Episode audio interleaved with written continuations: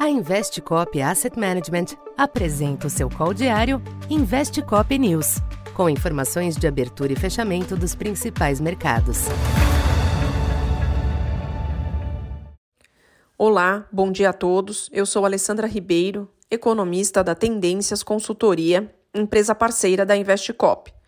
E hoje, dia 14 de julho, na abertura dos mercados, temos um movimento de ajuste depois das últimas sessões marcadas por maior otimismo nos mercados internacionais.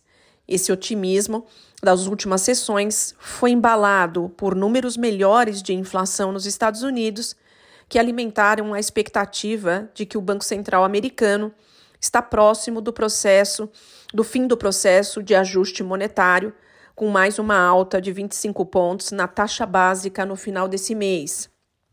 Esse ajuste nos ativos nesse início de manhã é observado nos futuros de Nova York, que operam sem direção única, as bolsas europeias também com o mesmo movimento. O dólar ganha valor em relação às principais moedas depois de ter batido ontem o menor nível desde abril do ano passado. Isso também tem batido nas commodities. O petróleo registra ligeira queda e pelo petróleo tipo Brent, para setembro, temos a commodity operando na casa de 81 dólares o barril. O mesmo movimento é observado também nos treasuries, que sobem levemente depois das expressivas quedas das últimas sessões. Então, o treasury de 10 anos operando na casa de 4,65 e de 10 anos em 3,78. A agenda econômica lá fora é mais esvaziada.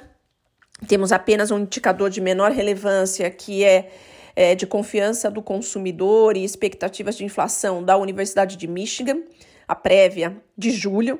O maior destaque nos mercados internacionais, principalmente, fica para o início da temporada de balanços nos Estados Unidos, começando com o setor financeiro. Já tivemos divulgações do JP Morgan, é, Wells Fargo e BlackRock.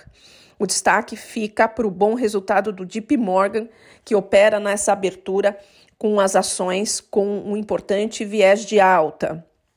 No mercado doméstico, esse movimento de ajuste também deve ser observado, principalmente em bolsa, câmbio e mesmo em juros, que ontem tiveram também uma sessão muito positiva.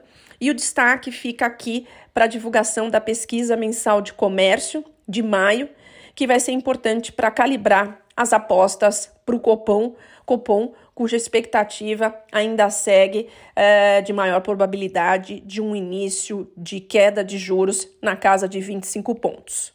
Bom, por hora é isso. Bom dia a todos e até mais tarde. Essa foi mais uma edição Investe Cop News.